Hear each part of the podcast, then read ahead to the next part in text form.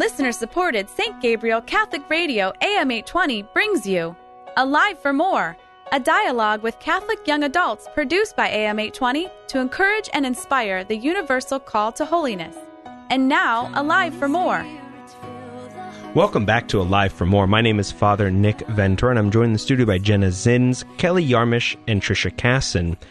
We're going to talk about something you may have heard on the radio station before Eucharistic adoration, you know, personal devotions, this sort of thing. The, you know, you hear in the advertisements all these chapels around the Diocese of Columbus. And we're just going to talk about what are we even advertising here? What is this all about? But before we begin on that, Kelly, could you open us, open us up in prayer? Sure. In the name of the Father, and of the Son, and of the Holy Spirit. Amen. Amen. Lord Amen. Jesus, um, our beloved God, we welcome you into this conversation. We welcome you in a deeper way into our hearts.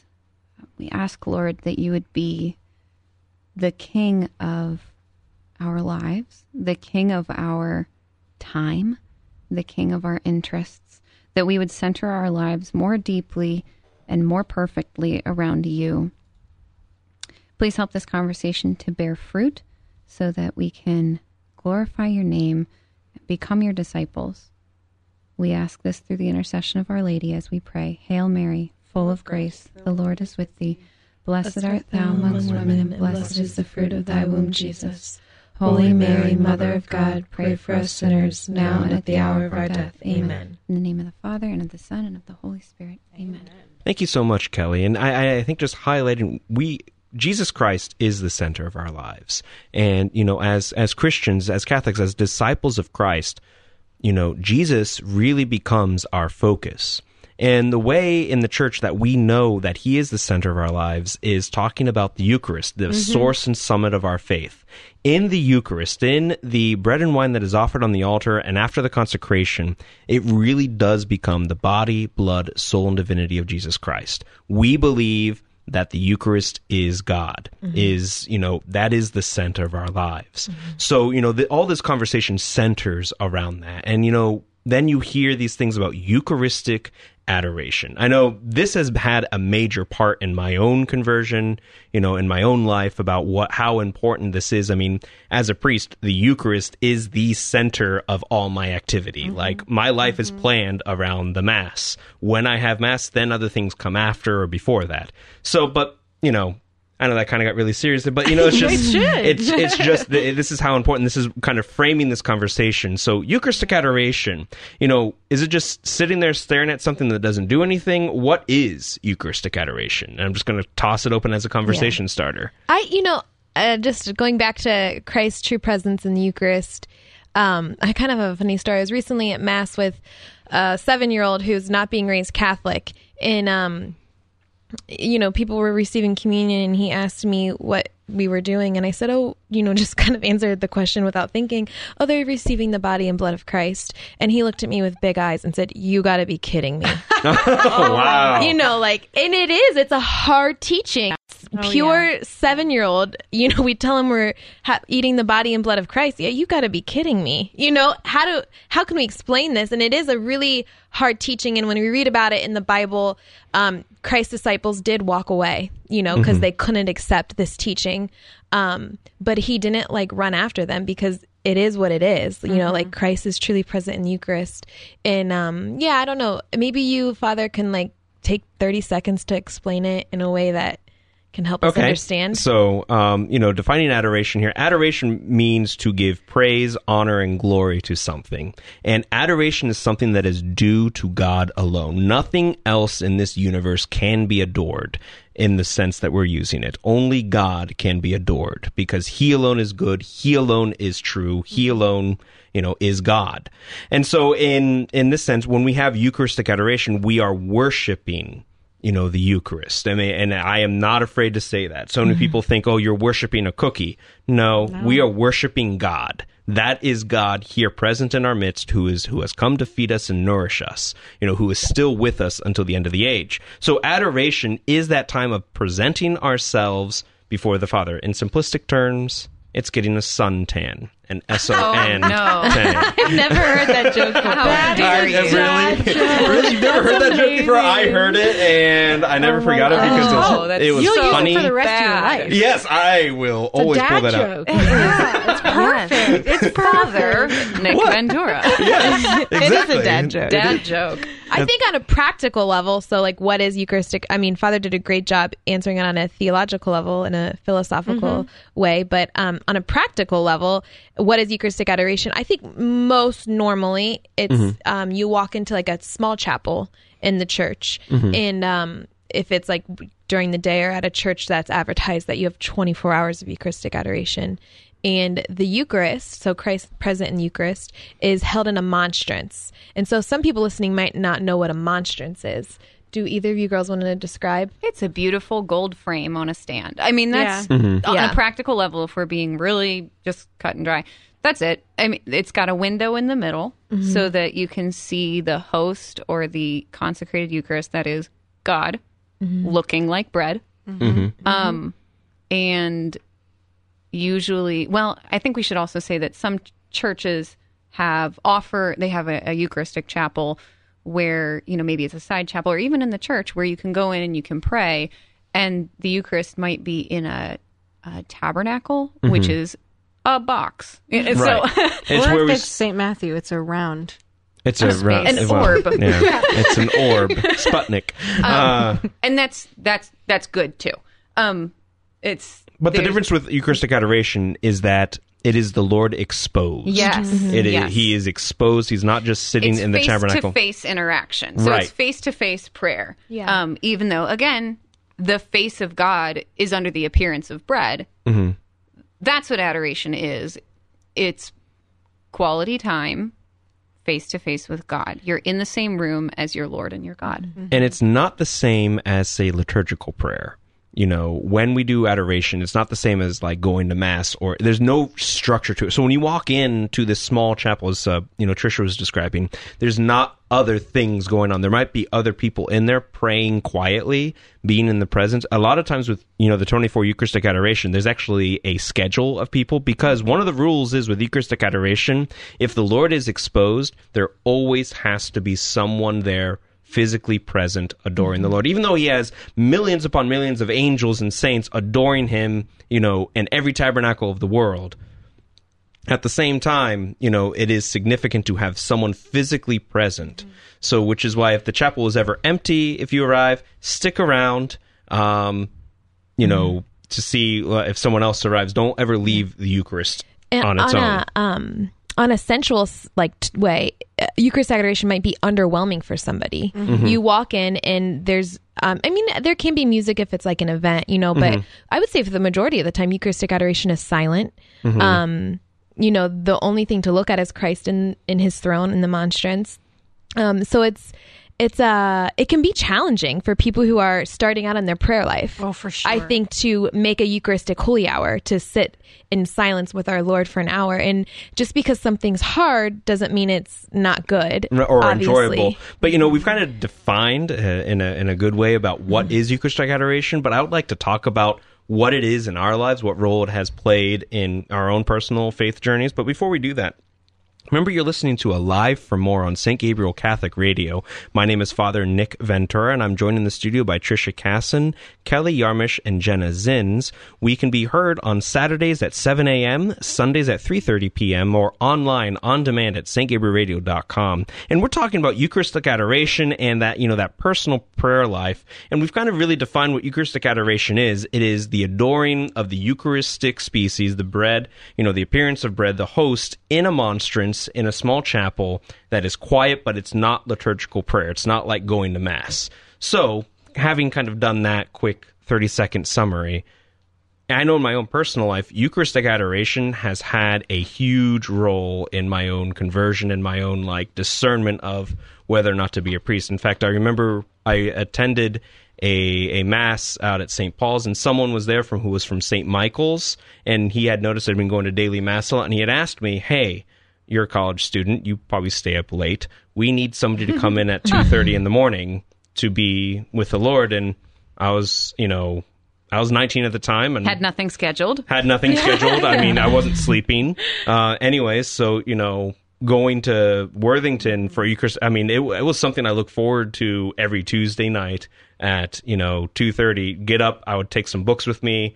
Go there. I mean, and the thing is, it was it was a personal invitation. You know, of mm-hmm. going to see, and it was so cool because it was usually just me mm-hmm. by myself and the Lord. It was just like this time to just Be still and know that He is God. yeah. Man. And it was it was hard.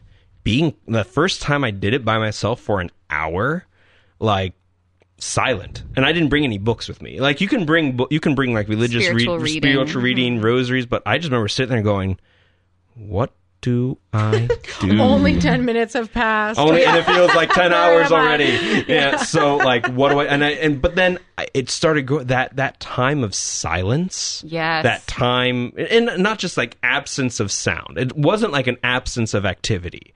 There was something going on, but I didn't have to do anything mm-hmm. for it. It was something that was working on my heart, and I just remember being there, going, "Okay." This is a, and in fact, I noticed the difference in my temperament mm-hmm. Oh yeah. whenever I'd miss, I'd have to get a sub because, you know, finals or I was out of mm-hmm. town on vacation or something like that. And I would notice I'm, I re- in fact, even as a priest, I don't always have an opportunity to do Eucharistic adoration with the monstrance exposed. And Yeah. mostly because it, it's a lot involved and stuff like that. And I remember whenever I do have an opportunity to do it, I'm like, I remember why I love this. Yeah. So, I mean, that's just my own personal testimony towards that. I mean, would you guys like to? Sh- I mean, I think it's good to hear different perspectives. Anybody have anything different or a different experience? Sure. I know. So I work at St. Matthew, the Catholic Church in Gahanna, Ohio. Um, and we've got a chapel that was constructed and designed specifically for this to have a 24 hour Eucharistic adoration chapel. Um, and as you were talking, Father, it's like, so I have a weekly holy hour in the afternoon where I can pray for the work that I do and the people I encounter, but let's just be real it usually ends up being personal anyway. Um, and then i share an overnight hour with other people because i'll be honest that was really hard for me to do every week. So i just got some help. Um, and i when i think about okay like it is it's really really good for me to go. And even the days when i'm like did i say anything was I praying? I mean, there's and just to be super frank with everybody, I mean, I've fallen asleep before. You know, do you know what I mean? I Like, have to. I've had taken min- Yeah. I've taken the best naps while But in I Eucharistic think. Unfortunately, I hate them. I hate to admit. No, the but best really, naps. there's just moments sometimes where it's like, uh, and sometimes on my overnight one, I'll be driving to the church and I'll say in prayer to the Lord, I'm like, well, you know what you got me into, so just be prepared. Yeah. I'm going to do my best, but I can't promise I'm going to be totally conscious. I offer this prayer of like, just make sure the next person's car headlights wake me up. That's all I'm asking. yeah. And- but all that to say that there's still a pattern that I keep those hours and I go back because I think what it teaches me is to surrender to let Jesus be Jesus in my life. And so for these moments when I have to or I guess when I choose to go pray, even when I feel all over the place or I feel stupid or you know there's moments when i walk away like did i waste that time? What was i you know did i was i even cognizant of who the lord what you know was there an awareness with me? It doesn't matter because it's building a habit where i walk in and i have even just an hour to say like lord you are who you are. And in that moment i place no expectations on you other than trusting that you will love me. And i can do that for an hour a week. And some days it's fruitful or at least i can see and know and recognize the fruit. And other days i feel just totally off my rocker. but I but I keep the pattern because it's been such a good place for me to just let Jesus be Jesus. I think that's a beautiful way to look at letting cog. Uh, consciously choosing to let God be God. Yeah. You know, saying, I don't have to be in charge here. For an hour, I will get out of your way, Yeah. Yeah. For an hour, I'm going to just sit here with you. or at least try. Or at least try exactly. to. Exactly. It was one time when I did fall asleep and I had the Bible with me and uh, I was, you know, I just, oh, I'll just read the Gospel of John. Yeah. And then it got to the point, could you not stay awake an hour with me? Like, it came, it's when it fell open to it. I was like, I guess oh, not. I Sorry. guess not. Oops. The answer is no. Check No. back in five years. I will continue to try. So, Kelly, do you have, what's well, your I own was personal just thinking encounter? About, um, I think it was over this past summer. It had been a very long time, and I can't, don't ask me to define that. Less than a year, but but the kind of long that feels long, no Yeah. matter how long Yeah. it actually is.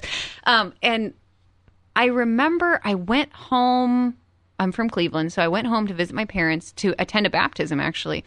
And the way things just kept ending up with my kids' nap schedules is I ended up getting a ton of time to myself, and I was like, You don't get that a lot it as was a mom. weird. Yeah, it was great. Um, and so I got to think straight, which was cool Yeah. and different.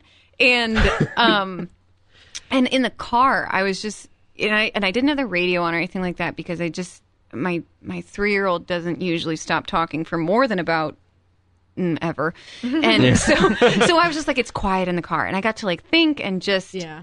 you know, and I was cognizant of the lack of adoration in my life. And I was like, Wow. and, and I don't want to say like I heard God speaking to me because I didn't. Yeah. But but it was I I came to feel that it had been wearing on me Mm-hmm. that I hadn't been in a long time. And then you guys, I kid you not, I proceeded to not go until October. Yeah. I mean, And but this is the human life. Yeah. Yeah, but Yeah. but and I I actually it was that I finally I went and met with Father Shock, who's the pastor at my parish, um, Christ the King, um, for spiritual direction, and he was asking me about my prayer life. I was like, it's not great, like, yeah, but it's not what it could be. And I said, I've I've known that the Lord has been waiting for me in adoration. You know, I've been cognizant of that. I mean, that's always true, but I've been aware of that since the summer, and I For this still particular moment of deliverance or whatever. Yeah, It may be. and, and he was like, "Okay, so like start doing that." I was like- But I needed somebody to say that to me. Um, I needed somebody to be like, "Yeah, I mean that is obviously like God's." Will Calling for you. you. God Yeah. is calling you. Yeah. And I knew that because like God is objectively always calling us to come visit him. My goodness. You know, in, in that personal way of, of Eucharistic adoration, everybody, you know, God would love to see you show up. He's waiting for you. You know, he's expecting you in a sense. Yeah. A- And it's been, you know, so it's really only been a few weeks, honestly, that I've been starting to actually show up. Mm-hmm. And um and it's been a relief. Mm-hmm. And it's it's hard because it's after my kids go to bed, which is when I just want to like shut my brain off. Yep. Mm-hmm. But I I'm I'm starting to go back and it's it's good. yeah. No, and and and Jenna and Kelly, I just kind of like the emphasis of choice. These are, you know, Eucharistic adoration is not like having to go to Sunday mass. Right. It's not something that you know um, is by pain of sin, as we say in church right. terms, to go to Eucharistic adoration. This is a free choice. But then we start to see how critical it is in our lives to have that personal relationship with God. Um, there, there's something to say about you know faithful mass attendance on Sundays and holy days of obligation, but then there's that dimension of my own personal encounter with the living God, um, and there's just such a rich gift in the church. How great can this relationship be? yeah. Yeah. So it's it's I mean I, and I just wanted to you know encourage both those like personal testimonies on that that it is a choice and it is not something that so like if you're listening going oh shoot do I need to go to Eucharistic adoration first answer is yes you do Second Um, answer is no. no yeah second answer is you don't have to go but much like we don't have to run to be healthy or we don't have to exercise to be well to to be uh, happy For But- survival, yeah but we promise that you won't regret it. yeah exactly We so promise that it will bear fruit even if you don't recognize it. So I mean, I think that's beautiful. But now we just have one last person to talk about, like her own personal encounter with the adoration, Trisha Casson. Um, wow. Yeah. So my personal um, experiences with Eucharistic adoration. The first, I didn't. I I was raised Catholic, going to mass every Sunday. Went to Catholic school. Had no idea what Eucharistic adoration same, was. same. I know. you know. So if you're out there and you've never heard those words, I think it's kind of normal. You're not weird. Yeah, for, for whatever reason, you know, it's Eucharistic adoration isn't taught in theology class or isn't, you know, talked about at the Necessarily, kitchen yeah. table all the time. Yeah. Um, so I didn't know what it was. I, you know, until high school. I think the first time I was introduced to it was in high school. Um, I went to a retreat, a youth retreat. So the first time, my first experience with Eucharistic adoration was very emotional. There were a million candles, a bunch of kids Youth my 2000. age. Yeah, you Yep. know, um, beautiful music, guitar music. Uh, and I, yeah, so my first experience with Christ in the Eucharist was one of great emotion, um, was one a gift of grace in the sense that I really believed that in Christ's presence Yeah. in the Eucharist at that moment. Um, and so I think my relationship with Christ in Eucharistic adoration started out really exciting. Um, you know, a little bit like romantic. You know, I was, I was a high school girl. Uh, I found myself wanting to see him more in in the Eucharist and spend more time with him. Um, I went to a very Catholic college, Franciscan University, and there is a 24 hour Eucharistic chapel um, on campus. And I had, for whatever, I had a sense of like what a privilege that is, that I was able to like literally be, you know, 100 feet from Christ. Um, At all while I was studying chemistry. tiny campus. Yeah, it's yeah. not a very big of a campus. Yeah, and so in college there was, you know, a lot of music and times with Christ that was very emotive again, and then also that's the first time I developed having a overnight holy hour. Um, and so since then, because I'm a young single woman, I have been able to maintain a middle of the night holy hour. So it's probably been um, 12 years that I've had um, an hour with Jesus in the middle of the night. And I'm about Once to get married once a week. Okay. Um, I'm about to get married and move out of the city, and you know, and that reality might end soon. Yeah. And um, I think now, just reflecting on like this relationship I have had and this quietness I have had with Christ for the last 12 years, um, it's almost you know in marriage prep we've like went to retreats and talks and they talk about a period of disillusionment that you will experience with your spouse and that is just like when you don't feel like being around each other and you don't like each other and communication's really hard and you know. Not if that happens, Yeah. when that yeah. Happens. and so they kind of talked about these like to these young couples who are so in love and thinking oh that's never going to happen to us. Like you know i just can't wait to marry him um, the reality that it might happen or you know and when it does don't be scared. And i think that eucharistic adoration for me um, started out really emotional and and to be honest, yeah, kind of like Jenna said, it's not always like that. And the majority of the time it's not. It's it's underwhelming. It's low key. It's low key. It's um I'm falling asleep. I'm distracted. Um and I just and I had talked to somebody about this a couple years ago or years ago and you know they they just said, "Well, Christ loves you in your humanness and Christ loves us in our humanity." Um and yeah, so to summarize my relationship or what Eucharistic adoration has meant to me, I think it's just a reminder that Christ is always there. He's human. Um, that it's a relationship, just like any other relationship. And you go through periods where like you are just like, oh, like it's romantic. You know, Christ, I want to be with you. I, I understand you in the Eucharist. I, you're speaking to me like, Right, like once every four months, I'll be like, I could pray all day, and then Yeah. literally the next day, I'm like, I got, I'm, I I can't can't. pray. I can't pray all day. yeah, I can't pray all day. I can't pray for two minutes. exactly. I mean, well, and I love what you said too, Trisha. Like, I think we can put the burden on ourselves. So I wasn't good at praying. Well, guess what? Jesus was still Jesus, yeah, and and he Yes. was there, and he was doing exactly what he is doing, and loving you and transforming you, whether you feel perfect or not. Yeah. And and we as young adults have a gift of time. And so like Jenna and I aren't married, we don't have Yeah. kids.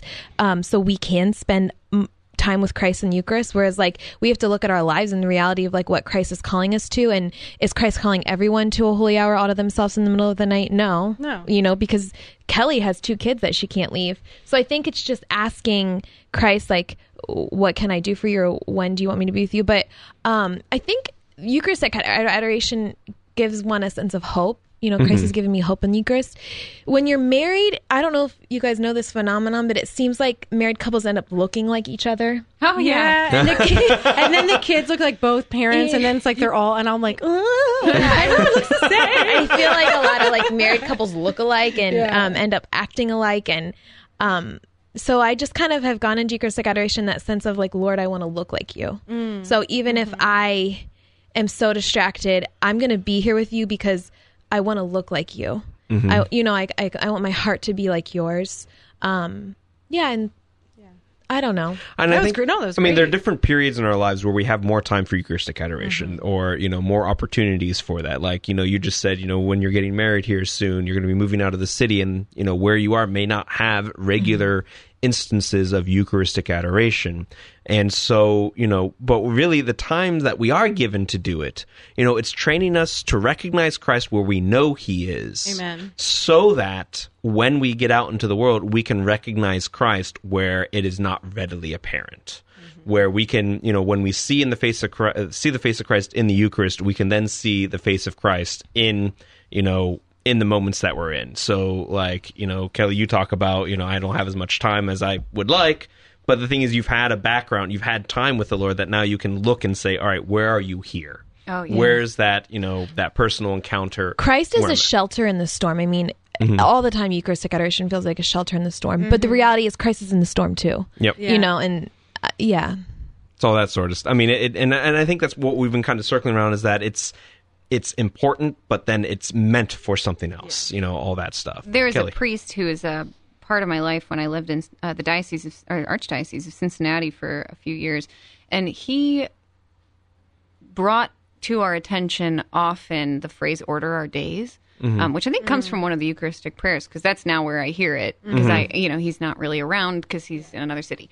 Um, but you know, that's a really good prayer for any day, any time. Lord, order my day. You know, let my priorities be your priorities is kind of what that means. or rather, let your priorities be my priorities. oh, priorities. that is what I meant. Yeah. Thank you. okay. Um, yeah, you know, let let's let's get on the same page, your Mm-hmm. page, you know. Um, and I think if that is your prayer, if you're asking the Lord to put your day in order with His priorities, you know, instead of you know a disordered day is is not what God wants for us. Mm-hmm. Order my day, order my days. God is going to bring you those opportunities that you need to grow in relationship with Him. If that's adoration, praise the Lord. You know, if mm-hmm. if it's being up with your baby in the middle of the night, mm-hmm. praise the Lord. You know, mm-hmm. but it's the Lord is in every moment, and I think one of the things we're emphasizing here is that the Lord can be present. It's just we were talking about in a particular way where we can train ourselves to recognize Him in our personal lives. Unfortunately, that's all the time we have to talk about. We could talk about this forever, so we're just going to close in quick prayer. In the name of the Father and of the Son and of the Holy Spirit. Amen. Glory be to the Father and to the Son and to the Holy Spirit, As it was in the beginning, is now, and ever shall be, world without end. Amen. In the name of the Father and of the Son and of the Holy Spirit. Amen. Amen. This is Alive for More. Join us next time, Saturdays at 7, Sundays at 3.30, and we'll see you next time. God bless. Bye-bye. Alive for More is a production of listener supported St. Gabriel Catholic Radio AM 820. Archives of Alive for More and all of our locally produced programs are available at stgabrielradio.com.